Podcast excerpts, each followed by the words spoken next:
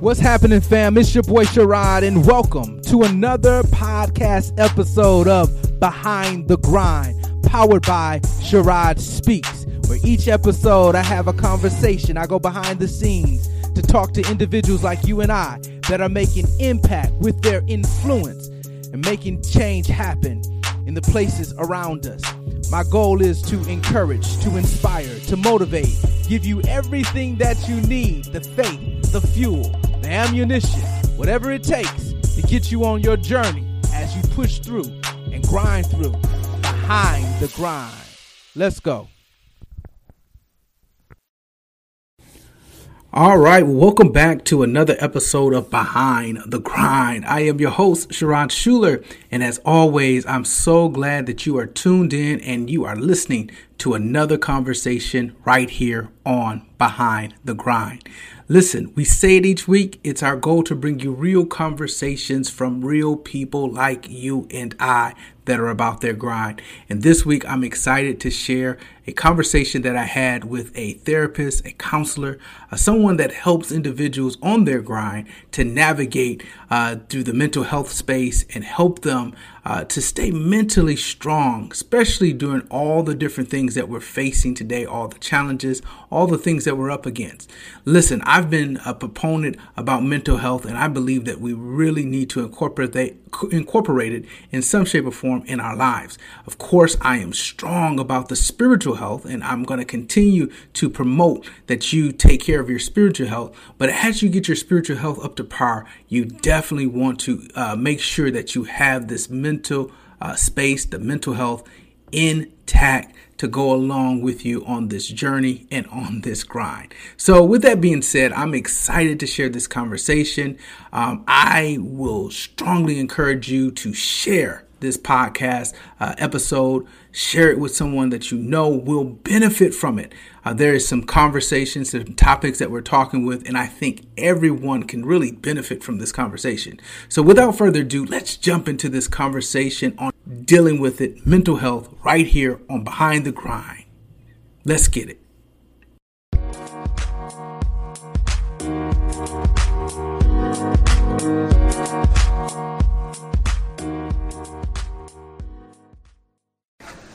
All right, well, welcome back to another episode of Behind the Grind. I am your host, Sherrod Shuler, and I'm so excited to be back at it again and back with interviews that are popping off this year. Like I told you before, I have some great individuals that are in the grind seat this year that I'm interviewing, and I'm excited about the conversation that we're going to have with the individual that I have in the grind seat today. Listen, you know, there's so much happening right now, so much going on, and I figured to start this year off right is to have individuals that really speak to the time and the season that we're in. And so with that being said, the individual that I have in the grind seat, of course, he's a husband, he's a father, he's a mentor, he's a business owner, and he is a therapist, counselor, and he's going to clear that all up for me, specifically what his title is, but he works in the mental health profession. And so without further ado, let me introduce to all of my Behind the Grind family, my guest. I'm going to call him Doctor. He's not a doctor, but Doctor George Conway. Listen, man, I appreciate the opportunity. I appreciate being here. And we definitely not going to do doctor. I ain't doing no more official, standardized, fundamental school ever. Like that graduate degree about wore me out. So I made a promise to myself after I got done with that. But you named a lot of things. And I like to call myself a jack of all trades, master of none. Because really, we figuring this thing out. You know what I'm saying? I'm figuring this out. But officially, I'm a clinically licensed therapist. We definitely have individual sessions, group sessions for people who want to get some strategies and some techniques to possibly alter or adjust that thought process so we can reframe our lives as close to the ideal life as we possibly can get it, right? And when I say ideal, I didn't say perfect, right? The close to the ideal life, because we're going to have some ups and downs, you know what I'm saying? But we want the good to outweigh the bad. So that's pretty much what I do. I talk to people. We navigate through issues, struggles, problems, mental disorders, and different things of that nature so we can get people on a path to stability. That's that's kind of it in a nutshell. Man, so today we're going to get into that, and I think the things that you're going to provide and the things that you offer. You know, I've been following you a little bit, and let me just do this. You know, I hope he doesn't get mad, but I got a name drop. I came across you by a good guy, a good friend of mine, you know, the guy Sean Hart. So I have to name drop for a moment. Yes, but I know you're heavily involved. You guys are good friends, and you're heavily involved with the Involved Dads. You help there. You do so much. And recently, I've really been impressed with what you've been doing with this little TikTok thing, man. And, and it's been catching fire. Well, I'm glad somebody impressed, because every time before I push in, I'm like, do you really want to do this, George? I'm like, you got to do this, George. Like I was explaining to you before, I'm definitely more of a behind the scenes. I prefer intimate settings, one-on-one, small groups, and different things of that nature. But with everything going on right now, information has to get out. You know what I'm saying? People need to at least have some names to the faces of some of the things that they've been going through. And one thing that I know that plagues our community more specifically is sometimes we just normalize or accept things as normal or functional, and it's really like the cause of a lot of the roadblocks, pitfalls, and bumps in the roads that we face. So as much information as I can get out, and like you said, I do the TikToks or whatever, I try to get it out sometimes in a humorous way, sometimes in an informative way, sometimes in an educational, way. I just try to get it out. You know what I'm saying? If the help is available, I want people to know that help is available. The things you're going through, you're not alone. I can assure you of that. You're not alone, and help is available and accessible. Right. You know. So let's stay there. You know, I think, like I said, you're definitely fitting for this year. You know, we've come out of a tough time. You know, right from the get go, we had COVID, and it's had all these twists and turns, uncertainties. Everything's been going on. We experienced loss. But what I want to speak to right now in the beginning here, I want you to talk about the impact COVID is having on all of us mentally, if you can. It's such a valid question. I don't know your age. I'm 43 years old. Man, we the same age, bro. Okay, so if you're anything like me, and I know everybody have different experience and different perspective, but I'll say it as plain as I can. I've never seen anything like this in my life. I've never seen any. This is unprecedented times. Do you understand what I'm saying? And I'm saying that to say that not only were your average Joe available. I mean, not only were prepared for anything like this. Children were not prepared. Parents, adults were not prepared. But this is some people even know therapists were not prepared. You know what I'm saying? We were not prepared for this, because most of the crust of our stuff is based off of historical research, experiences, and different things like this. So when you don't have like a blueprint, you know what I'm saying? What do you say? What do you do? And so I know for me, trying to give while at the same time trying to manage, you know, just, you know, what's going on in my sphere of the world, in my little circle, it has been... it has been a challenge. March of 2019 was it, or March of 2020? Oh, whoa, man. 2020. 2020. I'm sorry. Yeah, March of 2020. One day the world was one way, and then the very next day, completely changed. Completely changed. Nobody's seen it. Well, I'm not gonna say nobody, but me and you, the majority, you know what I'm saying? Right. We didn't see it coming. It might have been some. You know what I'm saying? I'm not a conspiracy theorist, but I'm assuming there was somebody who had a little bit more knowledge than, you know. Just I'm average. I like to come. I'm an average Joe. You know what I'm saying? I go to work. I come home. I feed my family. You know what I'm saying? Deal with my family, and you know what I'm saying? I go to the next day. But like, so we never seen it coming, so we couldn't be prepared. So now everybody's scrambling, and then you said something so many twists and turns. There is so much misinformation out. You understand? Like, there's so much. You don't know what's legit. You don't know what's fraudulent. You don't know what's conspiracy theories. You don't know what's political. You don't know what's going to, like, we're managing. I'm saying all that to get to this point. All of us are in an ongoing traumatic episode. You hear what I'm saying, brother? Like, so I tell people all the time, because a lot of times people as a therapist and pastors might experience this too. People just want you to fix it. Right. You know, so they just want to fix it. And so I literally had to tell somebody the other day, like, there's no amount of, I'm not telling you to stop coming, but there's no amount of therapy. I'm not telling you to stop doing it, but there's no amount of self-care. I'm not telling you to stop taking it, but there's no amount of medications that can completely cure what's going on in the world right now. You understand what I'm saying? Like, we're all, like, it's ongoing. Like, the best we can do, and this is opinion, right? The best we can do is manage, navigate, tolerate, and live. That's the best we can do. Manage, navigate, tolerate, and live. You know what I'm saying? Do what you know is best for you. And if you hear, this is a part that I really want to say, if you hear some information that you think could potentially be helpful, don't reject it. You know what I'm saying? And I think a lot of times we just kind of do what we've been doing, or we do what we know to do, and then some new or maybe foreign information come, and we like, that sound right, but no. And I'm saying, like, at this point, you know what I'm saying, be open to helpful information that could possibly change your thought process, that could probably, because your thought process is directly related to your results. The way you think directly influences the way you behave, the way that you move. The way you behave and the way that you move directly influences the results that you get in life. So if your results are not matching up, if your results are not ideal, if your results are not favorable, there needs to be a shift. There needs to be a change. There needs to be an adjustment in there somewhere, but you got to be willing to accept it when it comes. You know what I'm saying? Like, I know you've heard the term stuck in our ways. This is not the time for that.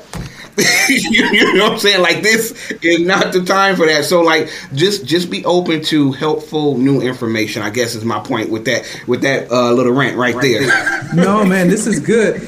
Let me ask you this. You know, being in your yep. space and experiencing what you've experienced, like you said, this, I love how you keep it so transparent and keep it real, because, you know, something is human nature for us to think that we know it all. We yes. got it all together. And I love yep. how you broke that down and says, I mean, the therapist, everybody's figuring it out.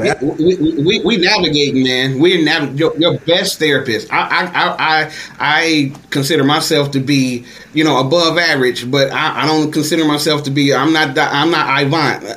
I can't say her name right, or any of them, you know what I'm saying? But I'm telling you, they're navigating. We were not ready. You know what I'm saying? We were not, like, your top tier therapists are navigating, because when they shut down their virtual sessions, or when they leave their office, they have to go home to their families, who are like, you know what I'm saying? Are you safe? Are we safe? You know what I'm saying? What's going on? How we like everybody is kind of piecing this thing together. And I'm telling you, this is the time. And this is, I want to speak specifically to the introverts, because I'm one. This is the time to use your ally. This is the time to use your allegiance, because I'm telling you, you can go stir crazy sitting up in a room by yourself thinking over and over about everything that's going on in this world, right? You can go stir crazy. So use your people. Find your tribe. Find your people. Use your people. Oh, I love what you just brought out there, because you know me, in the whole introvert extrovert, we do all of that kind of stuff with the tools that we use.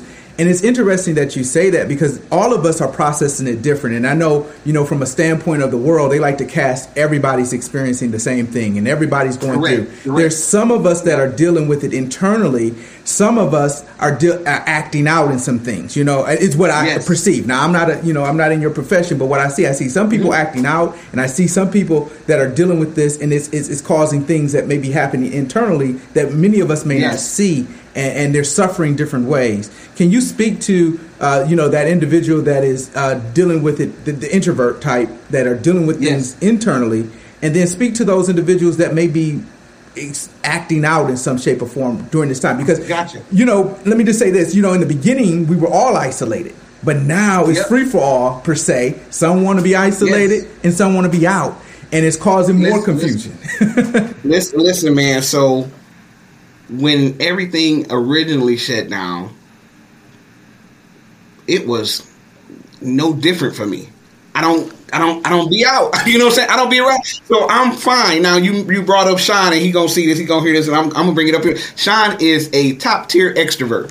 He like to be out, he like to be about, you know what I'm saying? And so like me and him would talk, and you're saying why I'm sitting at home drinking some tea or something, Sean, the walls are closing in on my man, cause he like, man, I got to be around people, I got to be touching somebody, you know what I'm saying? And different things like that. Now I will say for me personally, after about month 3 or something like that, I'm like, well, I could use, you know, some, you know what I'm saying? So people, like, I started shifting the walls. I didn't think that the walls would ever close in on me because I'm a homebody. I like to be home, you know what I'm saying? And so, like, when I started realizing what was happening, you know what I'm saying, I got exactly what you're saying, because then, like, when the first, we saw like that first little light at the end of the tunnel, and they opened us back up. I guess you could say acting out, because I'm here, there, everywhere. Then they, you know, popped us like, no, come, you know, come on back, like y'all making it worse. And so you got people like that, and like it's, you say it as acting out, and I do see that, because like I definitely feel like, you know what I'm saying, and I'm probably gonna lose a couple people on this one, but I definitely feel like, you know what I'm saying, people are taking land of the free and home of the brave, and they are like running with it. Like I you know what I'm saying, I'm not finna go into for masks against masks, for vax against masks, but it's just like the things that we are choosing to fall on our sword on, when you look at like it, whether it's however it was originated, however it was driven, whatever the purpose was, we're here now. People are dying. You know what I'm saying? And we, one thing we see about this is there is not discriminating. At the beginning, oh, black people can't get it. I know you heard that. Like at the beginning, and then, you know what I'm saying? And then it came and ravaged our community. You understand what I'm saying? Then I heard, oh, it's not the young ones. You got to be. It's only older folks. Then it came and started wiping all different ages, races, socioeconomic status. Like it, listen, we here. We're here now, and I get it. Like, you know what I'm saying? We are free, and it's a free country, and you know what I'm saying, much love, thank you for your service to those who fought for, you know, the freedoms and different things like that. But I'm talking about like right now, like you don't have to go far to find an obituary somewhere. You know what I'm saying? If we just being real about it, you don't have to go far. And then so you have the people that will even argue that everybody ain't dying from it. They you know, they're grouping it all together. Like people are arguing, and they're mad, and they're uncertain. And I'm telling you, what's happening is we are going through trauma.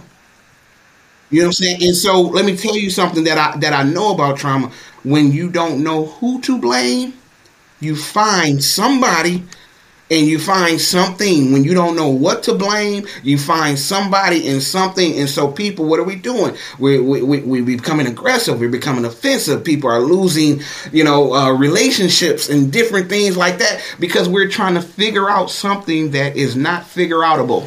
I know that's not a professional, you know what I'm saying? I know that's not a professional or a term, but we're trying to figure out something. Everybody is trying to figure out something that is unfigureoutable. Let me say this on that, because I love that word, and I'm going to have to adopt that if you let me. But that's yes, sir, absolutely, yes, sir. That's exactly what's happening, and I think you hit the head on the nail. It's like, soon as we think, okay, well, this is what it is. You know what I mean? The moment you lock your head in on this is what it is, this thing says, nope, that ain't what it is. It moves over here.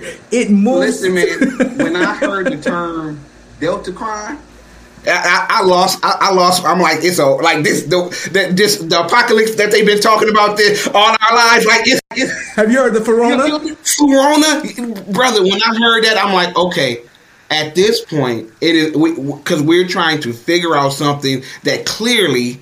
The biologists, they don't have it like we out here. And so that's why I go back to what I originally said.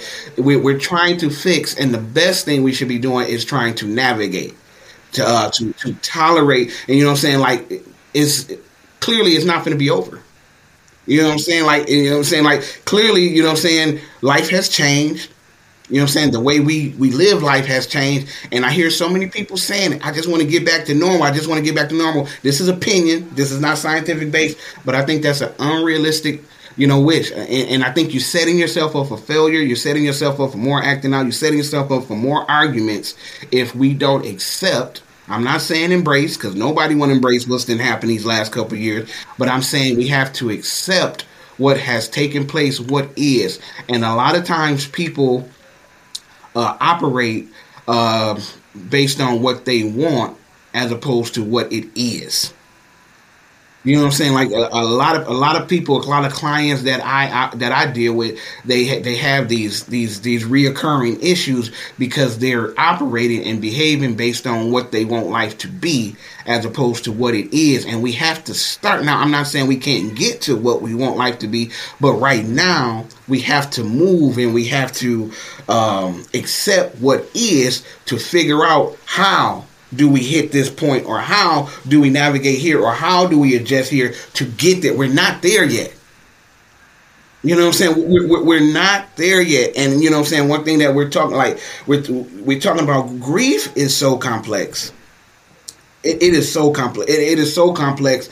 And a lot of times people think that grief is simply when somebody passes away or when somebody transitions to the afterlife. And let me tell you something. You can grieve any major significant loss or influence in your life. Let me tell you exactly what I'm talking about. Earlier I said that one day life was one way. One day life was different. The next day life was different. I see minors. I see school-age kids. They went from knowing school one way the entirety of their lives, and I'm like, I want to hone in on that, like that 11 and 14 year old. They knew, you know what I'm saying, because they right there in the middle, right? And they knew school their whole lives one way, and then the next day is different. The way they socialize is different. The way they learn is different. The way, you know what I'm saying, everything changed. You think that those babies was not grieving? Let me say this on that, because I think we miss it, and I'm glad that you brought up the youth. We think, oh, well, they're used to technology, and they're used to this, and they're used to that.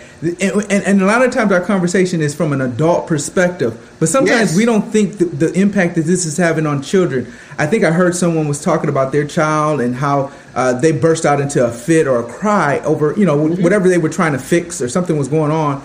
And then in the midst of that burst out, the child just said, I don't want to get COVID. You know what I mean? So they're screaming and doing whatever they're going through. But the whole issue is, I don't want to get COVID. And they're upset, you know? We're watching the news, whatever your pleasure is, whether you're right or left. We're watching the news. We're seeing our timelines on our social media is COVID. No matter what side of the, you know, of the fence you on, we're talking to each other. We're talking to them. They were just, you know what I'm saying, they was just talking about Snapchat and Facebook.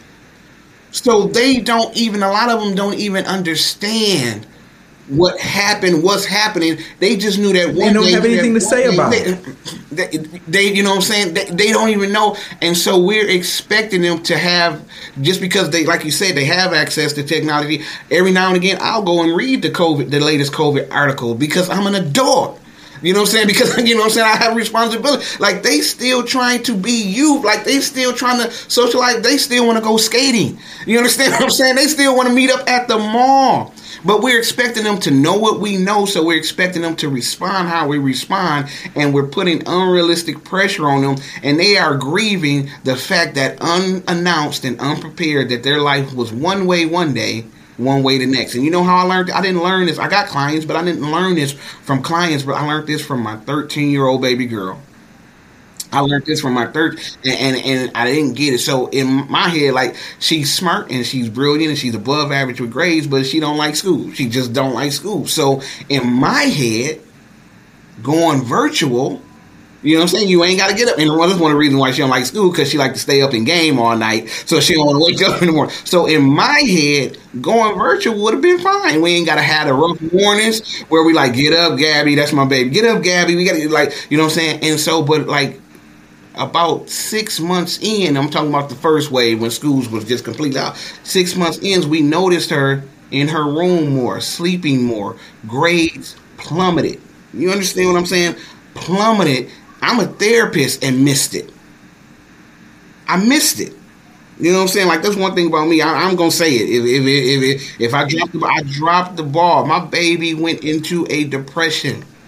You understand? She went into a depression because her life changed, and I'm helping the world. Therapist Conway, I'm helping the world. Me and my wife having constant conversation. Her older two siblings are a little bit older. They were still working, so they were going out. They were able to still socialize because they jobs, they was in service industry, so they were able, they wasn't, you know, they didn't miss that part.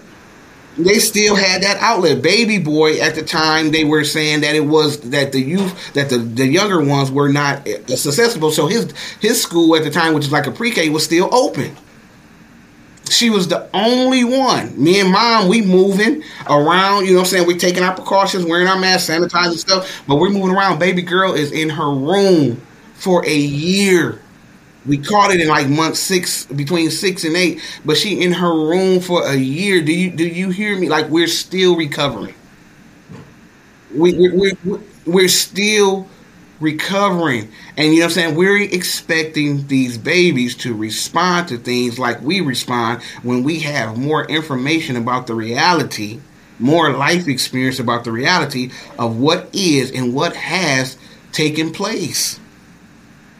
Man, they're grieving. I'm glad you're sharing that. I mean, that is head on, and it's not just in, you know, you're like as you said, you're in a therapist.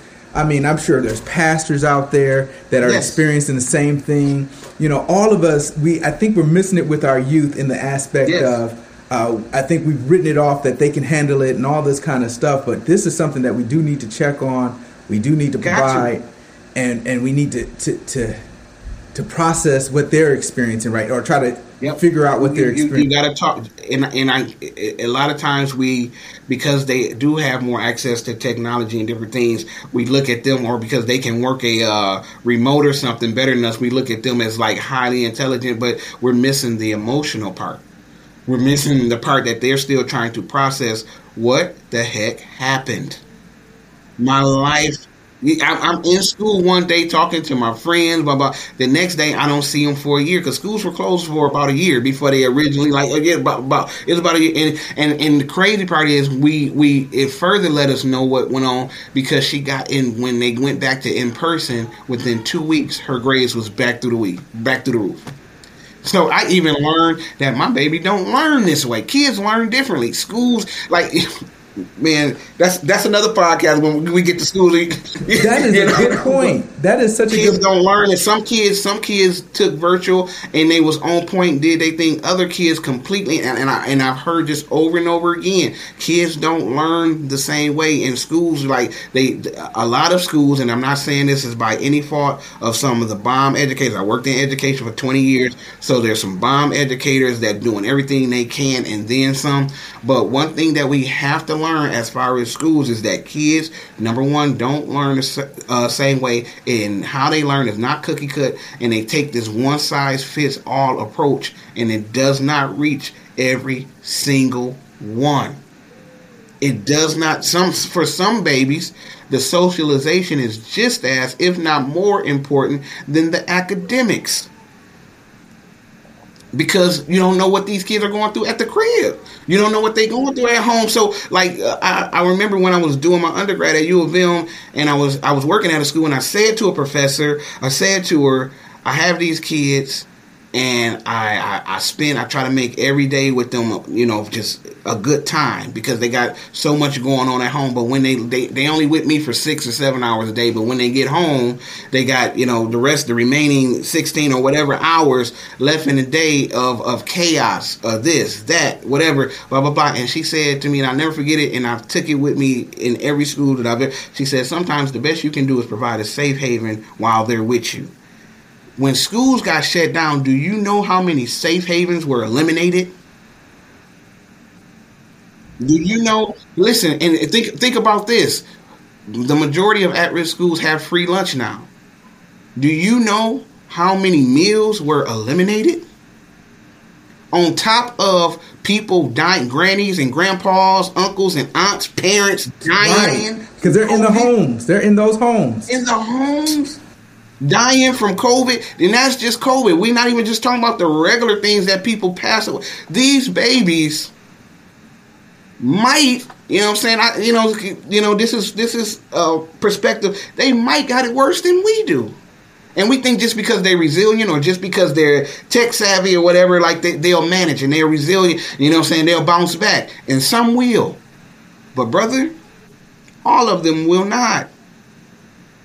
I'm doing everything I can. Once my wife and I identified what was going on with our baby, we did everything we possibly could and doing everything we can to get her back on track. And we have some high days and we have some low days, but we working. You know what I'm saying? And everybody don't have access to stuff like I do, but I'm saying what you can do for your child, for your grandchild, for your niece, for your nephew, do it. Get them into therapy. Get them, like we signed up for martial art. Get them into some activity. Like, do what you need to do. Of course, follow the protocols. Do what you know what I'm saying, for your safety and your health. Like, but find if there's any virtual outlets for them. You like we gotta find it. Churches, you know what I'm saying? Like whatever. Like we got to work together. That's what I was saying earlier when I was talking about the intro. We got this is not the time to be me, my four, and no more. Like this is not the time to be me and my four and no more. Like we got to come together. We got to put the work in. That's why, like I told you, like I'm not a camera face, but I'm like what is my part? My part is I have information that everybody might not have. So the first thing we talked about earlier, the first thing I did was I wrote the book. I wrote the book Good Grief, and I wrote that there was a little moment in there that seemed like we were kind of turning the corner on this thing. You know what I'm saying? It seemed like we were trying to turn the corner on this thing. So I was like, okay, we're about to start the healing process as a society, as a community. What can I do? Because I only got so many hours in the week that I can have sessions with people. So I'm like, what can I do?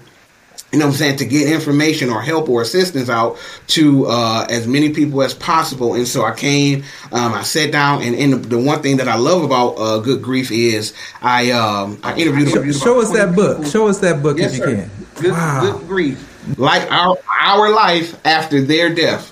And the one thing that there's a chapter in here specifically dedicated to COVID. And one thing I interviewed about 20 people, you know what I'm saying? Because great grief is complex, but grief is different. It doesn't look the same.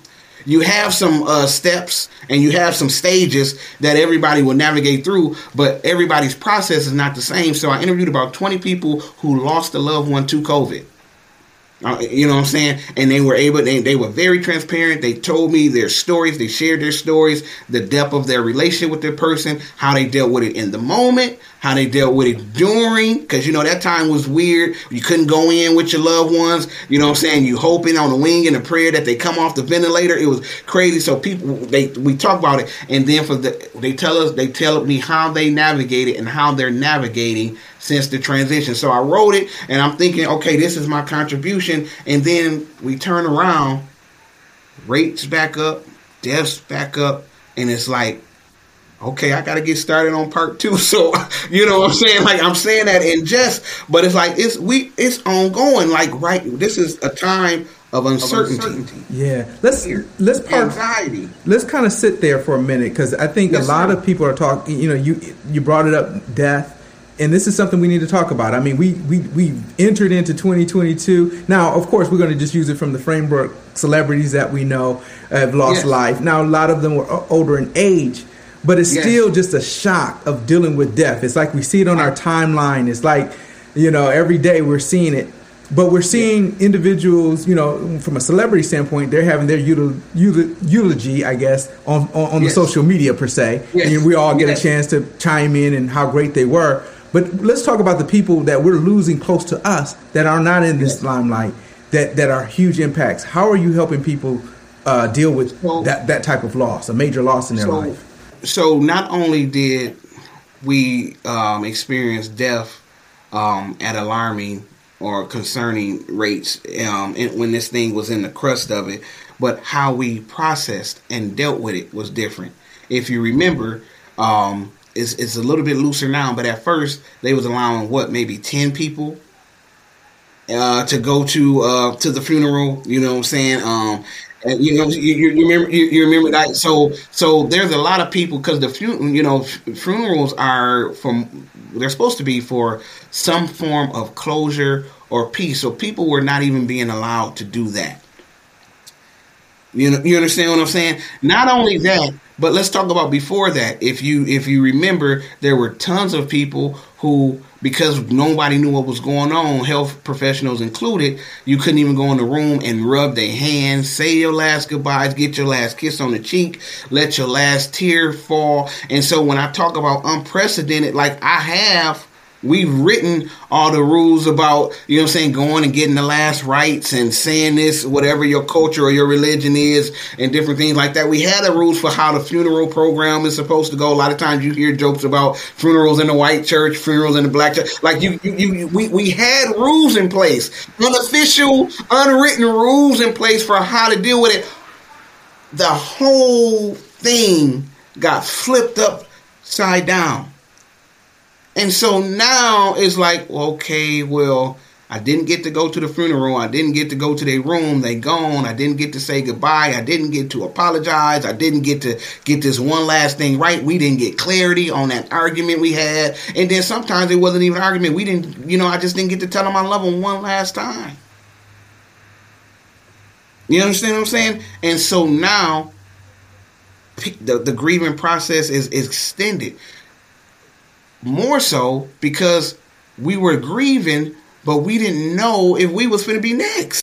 Come on. so you didn't get to grieve because you still got to make sure you sanitize. You still got to make sure your mask on. You got to make sure you go sign up for your vaccine or whatever. You know what I'm saying? For some people, it's sea moss and vegetables. Like whatever you was doing, you didn't have time to really think about this loss that you suffered because you trying to make sure that the people that's still here, yourself included, was straight. So some people are just now getting, and then every time, let's think about that, every time you hear about something or see something or such and such passed away, you're revisiting the loss. That's why I'm saying to you, brother, like navigating therapy, you gotta find yourself some. Let me tell people something about this.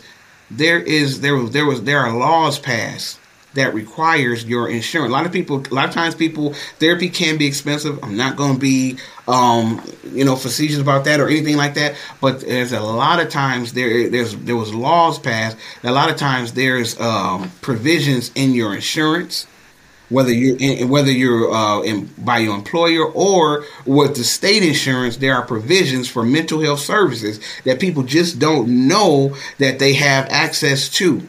A lot of times people like myself, because we know what people are going through, we have what's called a sliding scale rates.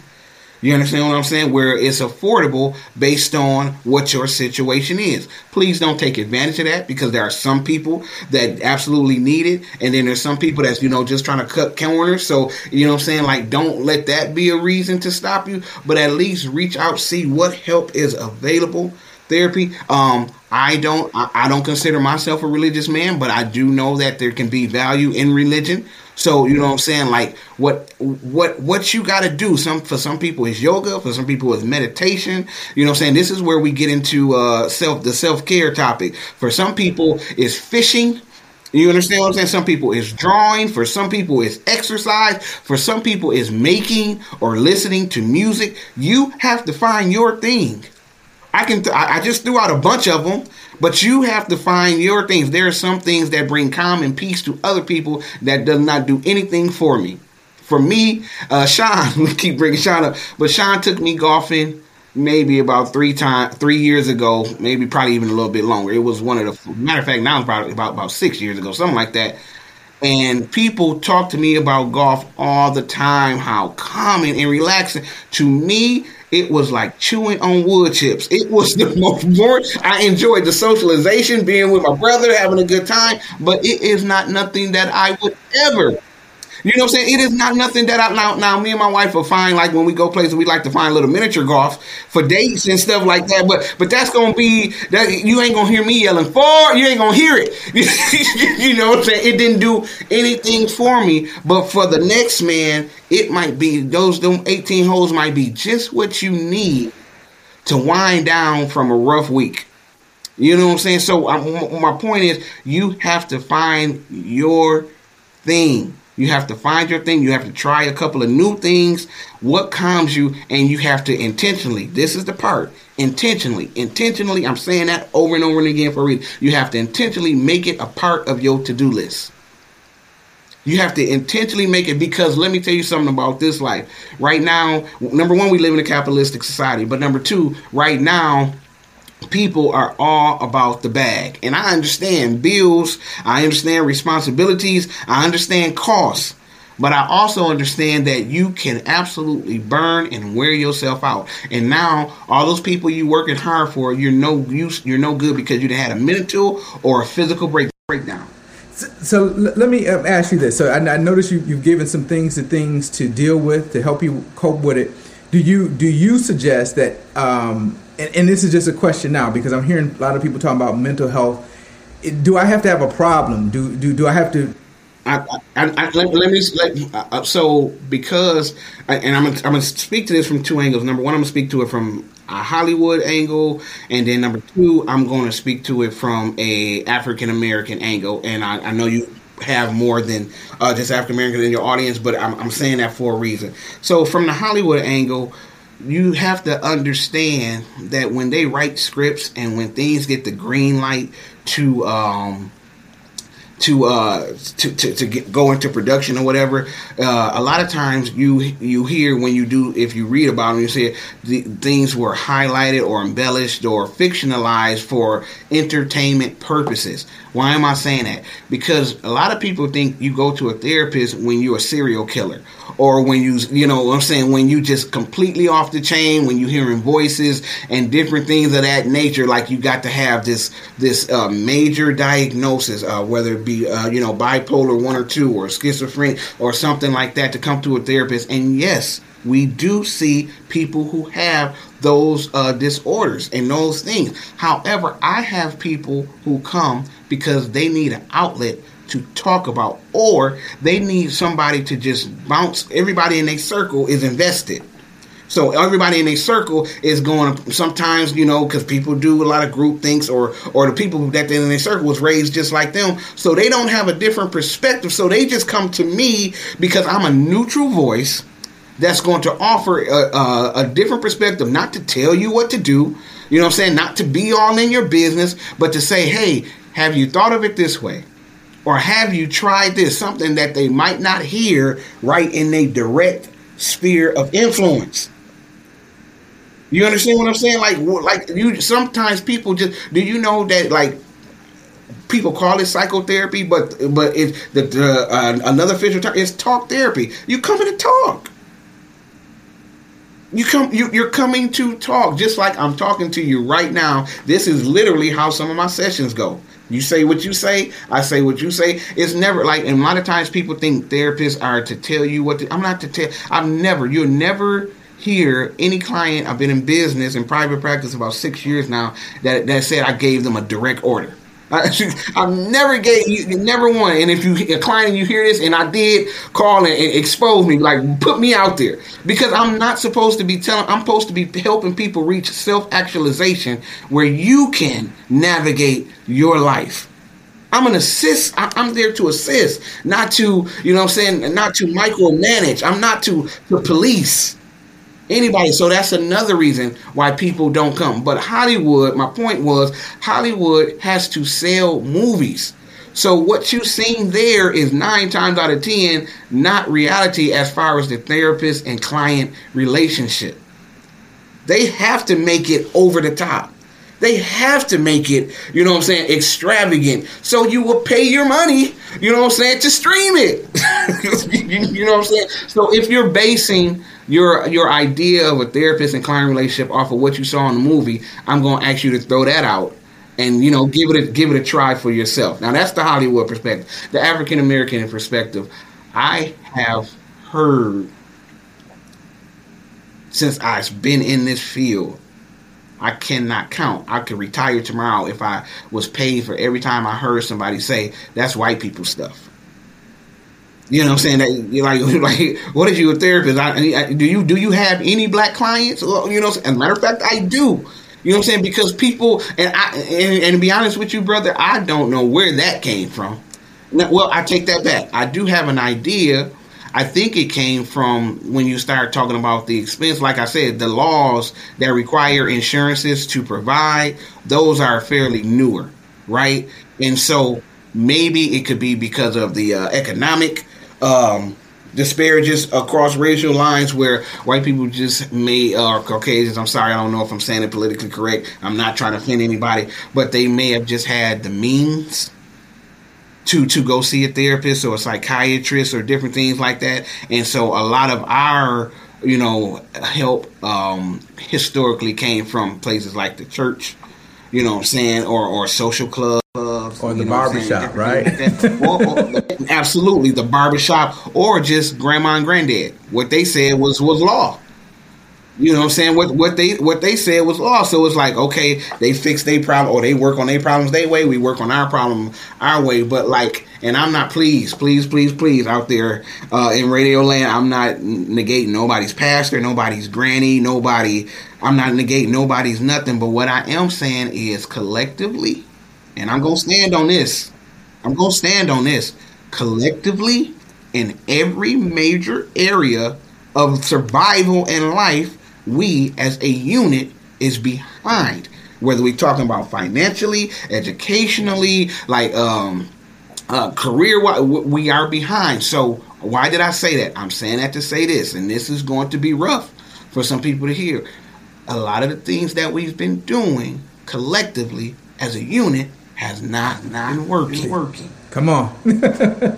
So, the definition, everybody's heard this, the definition of insanity is doing the same thing over and over and over again, expecting a different result. Much love to your pastor. Much love to granny, mama, meemaw. Much love to pawpaw, granddad, Uncle Charles. You know what I'm saying? Much love to all of them. They did what they could with the information that they had. But what I'm saying is, if we look at this thing as a unit, we have to try some new things. And I'm saying try it. I've had people come, sit in my office, sit down, go through a session, maybe go through 2 or 3, and decide, nope, this is not for me. I respect that person's choices more than I respect somebody that just says, oh, I don't want to hear that psychobabble. That's for white people, blah, blah, blah. This and that, like, without giving it a chance, like, you're not going to even. And listen, let me be clear. I stay full, so I'm not even saying people got to come to me. You know what I'm saying? Like, I'm saying find some assistance somewhere, some professional. A lot of times there are people in your life that love you and they want the best for you, but they just were not trained or are not, you know, just equipped to help you with your specific problem or your specific thing. So, like, don't just shun every professional or you think you educated. I don't think I'm better than nobody. What I do think is the information that I had to retain and comprehend was based off of a group of people. A lot of times, African-American people, just depending on what the study was, and the strategies and the techniques or the methodologies that I'm going to give you have been proven to be effective. So I'm just trying to expose people to new information. It's never about fixing people. Like when people, I have success stories. I have horror stories in practice. But with the success stories, it's never about me, man, I did that. Like, I don't need that. You know what I'm saying? I don't need that. It's my job. This is what I'm supposed to do. But that person was able to avoid some potentially life-altering choices that would have sent their life in one direction that not only sends their life in direction, but now it affects everybody that they're attached to, whether we're talking about their kids, whether we're talking about their spouse, whether we're talking about, you know, siblings that might look up to them. Like this, like it's supposed to be infectious. Like a lot of times people, like when they come in, they're like, how do I get somebody else in? I'm like, you can't force nobody into therapy. You can't manipulate. You can't threaten. Oh my goodness. You cannot automate somebody into therapy. The best you can do is let them see the changes in you and become attractive enough where they like, man, that's really working for you. Now, what did you say that therapist's name was or something like that? So it's like you got a model, you know what I'm saying? People say it all the time, be the change you want to see. Right. You know what I'm saying? Be the change you want to see. So, you know what I'm saying? Like, and I'm saying this to, I have a lot of women who, you know, try to ultimatum their guy. You know what I'm saying? The therapy. And then one thing that I see a lot of mothers with their adult sons. You know what I'm saying? And they trying to, you know, force them in there and stuff like that. And I'm like, until a person is ready, you know what I'm saying? I'm not going to say we completely ineffective, but I'm saying you're going to get the most bang for your buck when a person is invested in what we need. And I can, you know, I can speak to that because I've had people who come to me because they were court ordered, right? So they're not coming at will. And when they come in, they're coming in, they're going to sit there, and a lot of them going to be compliant, a lot of them going to be cordial, but I know that it's going in one ear and it's going out. It's not doing what it's supposed to do. It's not doing what it's supposed to do because they're not vested, they're not interested, and they feel like they're being forced. You know what I'm saying? So, like, what I'm saying that to say to everybody, like, you get to the point where you know, okay, this is not working. I am not working. What I'm doing, how I'm thinking, how I'm behaving. Like, and how do you say, and I can give a list of symptoms, but I'm going to give the one that's the most important. If you are involved in conflict with the main areas of your life, home, your job, family, friends, everywhere you go, there's a little seed of discord, there's a little seed of conflict or something like that, there's a good chance. There's a good chance. Listen. Yeah. That was the question I was going to ask next. I was going to say, well, how do you identify if you need it? And so you get the head on them, that's one of them. And but what you're saying, I love what you're saying, because you're saying, and you said it earlier, we need to be open, right? We need to be open to this. Now, not to discount all the other areas, because I think everybody plays their role in our lives, right? Yeah, we have Big Mama. It's not either or. Right. It can be both ends. Big Mama, the barbershop, all of that plays its role. Those are good things. And I love our community because we have that. But where we lack at is going forth in the mental health space and getting the counseling and the therapy. Absolutely. Because our pastors do their job. I believe that you do need that spiritual component to, you know, if that's the world you walk through, that spiritual component has its part. But after they've cast out the demons and done all of the things that they've done, now we need a counselor to help us navigate, as you said, through life. Because Sunday morning service is amazing, and Wednesday night Bible study is great, but there's a Monday and a Tuesday in there.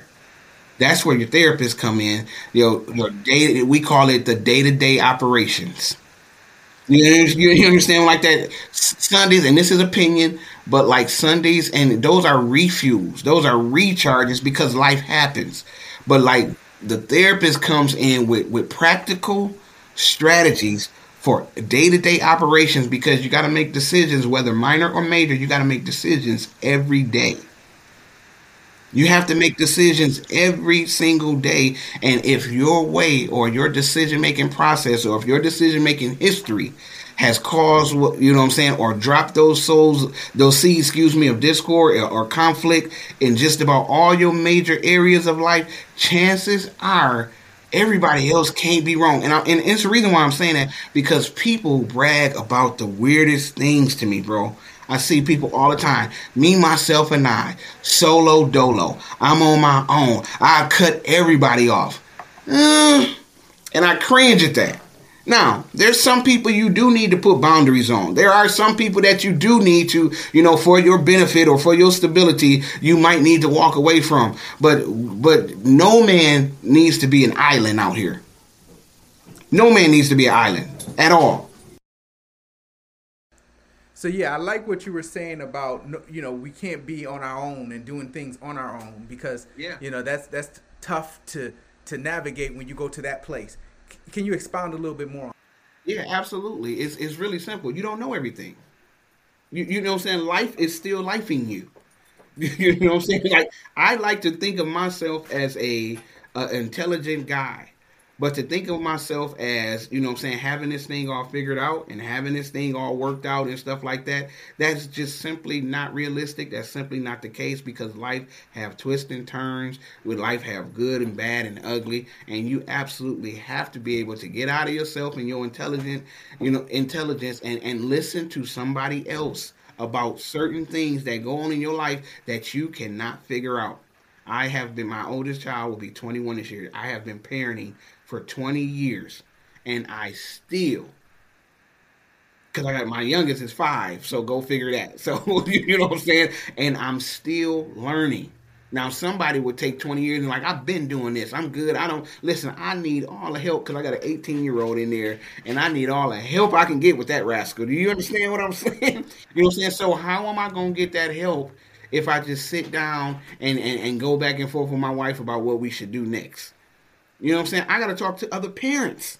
You know what I'm saying? I got to talk to my therapist. You know what I'm saying? I got to, you know what I'm saying? If I had a pastor, I would be talking to my pastor. You understand? Like, you know what I'm saying? I got to see, you know what I'm saying? Because when there's certain things or certain things that come up that don't bring the desired result, you know what I'm saying? And I'm spent and I'm exhausted.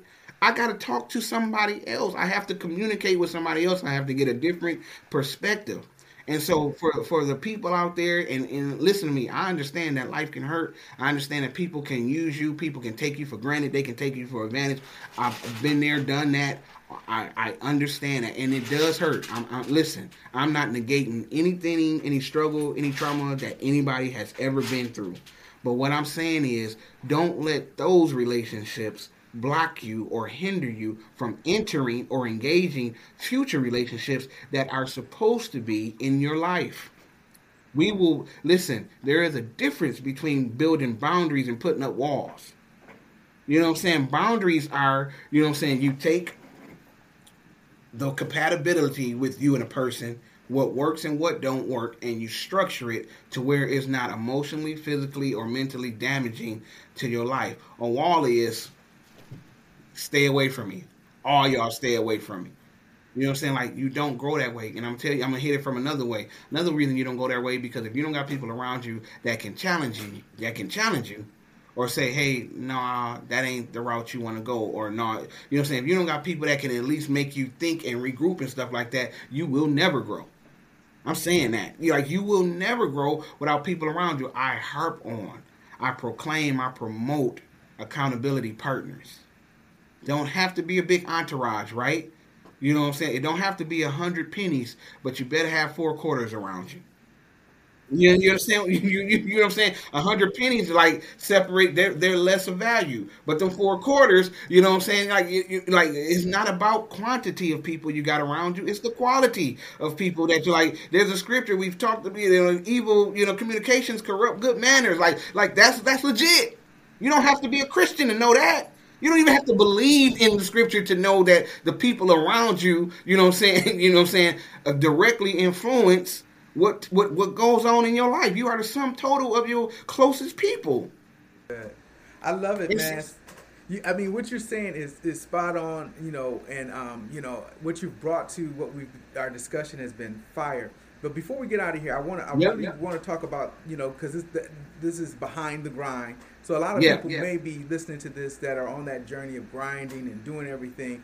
Yes. And what advice could you give to those of us that are on the grind, trying to do it all, trying to master it all, trying to hit goals, all of these things? What would you say? There was a season in my entrepreneur journey where I subscribed to the no days off concept. I sleep when I'm dead. You know what I'm saying? And different things like that. And I'm going to tell you something. I was getting to it. I was getting paper. On the other side of that, I got 4 children. And I pride myself on my relationship with my kids. Right? And on the other side of that, I looked up and I was living with strangers. And I'm going to specifically speak to my older two. You know what I'm saying? Like... And in my head, as a father, as a husband, I'm doing this for y'all. You know what I'm saying? I'm doing this so you don't have to go through what we didn't have. We didn't have a lot. So I'm doing this because I don't want y'all to go through what I had to go through and different things like that. And more than they needed that financial support for some of the things they were going through, because we're talking ages 16 for them. It was like 16 to 18. You know what I'm saying? We're on the other side of it now. We're working hard now. But more than anything, they needed daddy. They didn't need me. They didn't need Santa Claus. You know what I'm saying? Like, now, as far as material things and provision, they were getting any and everything that they wanted, except for my time. We wasn't having discussions that we had when they were younger. You know what I'm saying? We wasn't taking the trips that we were taking when they were younger because I was working. I was getting to it. So I'm saying all that to say this, like, you have to prioritize in your journey. You know what I'm saying? It takes money to do things. I'm never going to tell somebody don't go and do what you need to do. But, like, you also have to prioritize those other elements that make life life. You have to prioritize, like, so like, now I have days off. You know what I'm saying? Because I was, you go back a couple of years, you'll see #NoDaysOff. And like I'm only, you know what I'm saying? Like that, like now you might, you know, people be mad because like, you going off again? You know what I'm saying? Now in my situation, I'm trying to make up for lost time or whatever, but you know what I'm saying? But I'm like, find your balance. I guess I can say it that way. Find your balance. Make sure that while you're on the grind, that you're doing the things, and not just for the people around you that you love, significant others, kids, and things, but for yourself. Because there was some burnout in there that I experienced as well. Listen to me. If you don't voluntarily take time off, if you don't voluntarily practice self-care, your body, your mind is going to involuntarily do it for you. Okay. Yeah. That's the fact. So, and like we mentioned earlier, we're the same age, so we've been through life, and we understand. Yes, sir. It does happen. It's gonna do it for you. It's gonna be voluntarily or involuntarily. You choose. Yes, sir. At some point, you know what I'm saying, and your body will tell you. It will absolutely tell you, whether it's by your appetite, by your sleeping pattern, you know what I'm saying, by the things that interest you. You know what I'm saying? You start losing interest. I don't know. Like, your body, there's all types of signs. Your body will tell you first. It will communicate with you, but it's up to you to listen. And then after listening, receive and make the adjustments necessary. So get to it. Get what you got to get, but pay attention. You know what I'm saying? Pay attention. Man, George, I appreciate what you have dropped. You know, if at some point, you know, I know you got a lot going on. At some point, I would love for you to come back and do a part. No, this was very much enjoyable, and it was like this my first one of the year. I was explaining to you that I'm gonna be doing a little bit more, but like yeah, so yeah, anytime, man, anytime we can work it out in our schedules, like I'm on here. This was fun. I needed this. I feel relieved. Awesome. You know what I'm saying? Like this was therapeutic for the therapist. Let me put it like that. So before we get out there, I like to usually do something. Random question, thought, this, that, and let's get to it. So nothing major, but I want to know, and then the people want to know, your favorite wrestling person of all time, who is that individual? Man, I want to go ahead and say probably the Ultimate Warrior, but I got to give a shout out to my 5-year-old, man, Gravy Train, man. That's my favorite wrestler. His name is Grayson, but we call him talking about your Gravy son. Train. Okay. Yeah, my girl, man. He, you know what I'm saying? Like he my boy. That's my boy. But if we going like celebrity wise, I'm going to just say probably Ultimate Warrior. From, you know, you got to know not WWE, but you got to know WWF to know what I'm talking about. You know what I'm saying? Yeah, you know what I'm saying? He came and kind of just shook up the wrestling world. It was like something we hadn't seen up until that point. So that was my guy. Yep. With that, piggyback off that, who's your least favorite personality wrestler that you least like of all time? Honky Tonk Man. Like, you know what I'm saying? Like, I'm not, you know what I'm saying? Country was not my thing. I was ecstatic when his Intercontinental Championship reign was over, and the fashion that it was over in, that was the best part. That was the best part with me. I couldn't wait for him to get creamed. He was like the epitome of a heel for me. So it was definitely Honky Tonk Man. Awesome. All right, so before we get out of here, I know there are going to be some people that want to, you know, continue on this information that we're talking about. How can, you know, obviously you had talked about the book, but how can, first of all, how can people follow you? How can they get a hold of that book? And then if you could briefly talk about your resource, I believe you have a book resource. I do. I have it's a bookstore, it's a resource room, and that's located here in the city, but we do ship anywhere in the continental United States. But if you are in the city or in the area, that's at 4199 Saginaw Street inside the Sylvester Broom Center. It's you got to mention the city you're from now. You got to call us out. I'm sorry. That is Flint, Michigan. And it's the Sylvester Broom Center, 48505. That's the Reimage Resource and Reading Room. And we have books where we specialize in books about mental health, education, teens, and there's one more that I'm having a brain fart right now, one more section that we kind of specialize in, but we have a vast variety of books, and that's the Reimage Resource Room, Reading and Resource Room. To contact me or to follow me, you can Reimage Collective Counseling. I'm on Facebook, Instagram, and also on TikTok. You know, I try to drop some daily mental health moments for people. You know what I'm saying? My phone number, office number is 810-553-6013. You can email me, reimagecollective@gmail.com. Or you can check me out if you want to check me out first. Check me out at the website, which is reimagecollective.com, where you can also instant message there about openings, availability, things of that nature, or just consults. Like some people, they don't know just yet, and they want to, you know, have a conversation. I'm open to have a conversation, then you make the decision, no strings attached. Consults are no cost, and we go from there. All right, and one more time, the book. If there's, is the book available? Are people in the book? Is available. If you call and you mention this podcast, or if you order, you mention this podcast. They normally are $13, but for this podcast, they'll be $10. And it is Good Grief, Our Life After Their Death. Like I said, I talked about a close friend of mine that passed away, interviewed his family, and then there's a chapter in here specific to COVID survivors of those who lost someone due to the COVID-19 pandemic. Also in there, there's information as far as the different stages of grief, different types of grief. It is so complex, and a lot of times people are going through things, but they don't know the name to put with what they're going through. And so I try to, it's an easy read, about 100 pages, but I try to pack as much easy, readable, and accessible information to help somebody through their journey. Because like I said earlier, grief is different for everyone.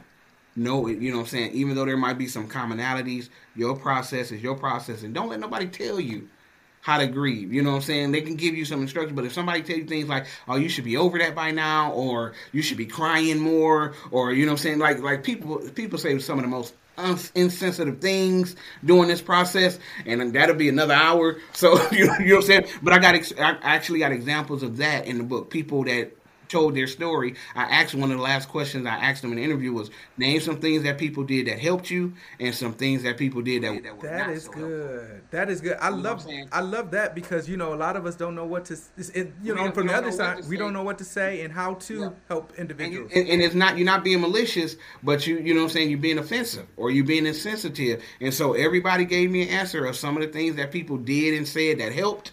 And some of the things that did and said that were not so helpful, and that, you know, that might be for somebody to know next time. Don't, you know what I'm saying? Like some people want the bucket of chicken to the house. Some people don't want that.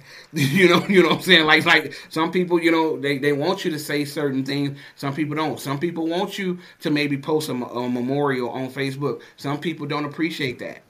So, you know, listen, it's in here. Good Grief. It's in here, man. So I'm gonna just personally shout it out. If there's any individuals, if there may be ministers, pastors listening, I think you should possibly have those individuals in your congregation listen or read that book, because that's possibly there's things that can help them in this process. We all experience loss, like George is saying. Everybody experiences differently. Everybody responds differently. Some things are helpful to some people, but it may not be helpful. But those of us who step in and try to help and say the right thing and do the right thing, it would be to our best interest to understand that we don't want to be offensive. Yes, sir. And I am available. You had mentioned pastors. I've done some, and I am available for pastors, organizations, for-profit, non-profit, don't matter, to come in. I can bring the book or not bring the book. We can talk. You know, about grief. I talk to congregations all the time, actually talk to groups all the time, employees all the time about the grief process or any other actually mental health that I, you know, have some specialization in, you know what I'm saying? Because I don't talk about everything, you know what I'm saying? Because it's a big umbrella, but there are certain things that I, you know, am available to come, you know what I'm saying? And I, you know what I'm saying? We can have that conversation. Like, so if anybody wants to reach out or contact, we're open to that.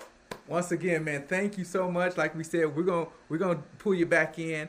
Yes, sir. And I appreciate the opportunity. Yeah, because this topic can continue. We can continue to get awareness out on the topic, and we can, especially for the Black community, as we mentioned. Yep. We definitely can continue to share, promote this as much as possible. So, with that being said, this is a Sherrod. I hope you truly enjoy it.